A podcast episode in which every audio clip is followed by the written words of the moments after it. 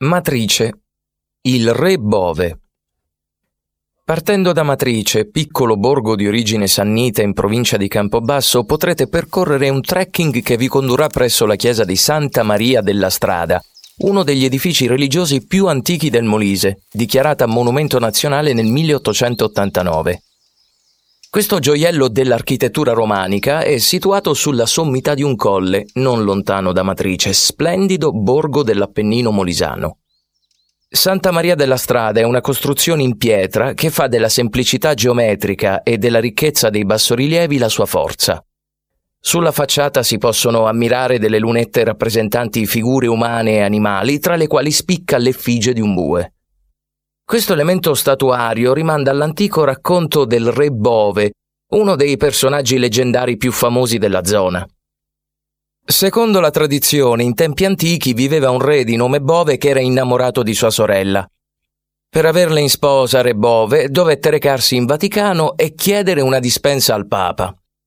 Questi tentò dapprima di dissuaderlo, ma vedendo che l'altro non demordeva, finì per acconsentire alla richiesta a patto che Re Bove riuscisse a edificare in una sola notte cento chiese. Pazzo d'amore il Re Bove accettò la sfida. Tornò in Molise e lì evocò il diavolo, l'unico in grado di dargli una mano. Cosa vuoi da me, Re Bove? domandò Satana comparendo davanti al sovrano. Eh, devo costruire cento chiese e devo farlo nell'arco di una notte ti prego, aiutami in questa impresa. Ma naturalmente, ma tuttavia, ci sarà un piccolo prezzo da pagare. Tutto ciò che vuoi. Se desideri il mio castello sarà tuo, o se preferisci il mio tesoro prendilo. E se vuoi cavalli nelle mie stalle li farò sellare e te li consegnerò io stesso. No, no, no, no, no, disse il diavolo. Hm. Mi accontenterò della tua anima, che ne dici? Eh? Affare fatto. Il re Bove disse di sì e durante la notte successiva lavorò insieme al diavolo alla costruzione delle chiese. Satana faceva ruzzolare dai monti dei piccoli macigni di pietra e il re li sovrapponeva come mattoni componendo a tutta velocità i muri delle chiese.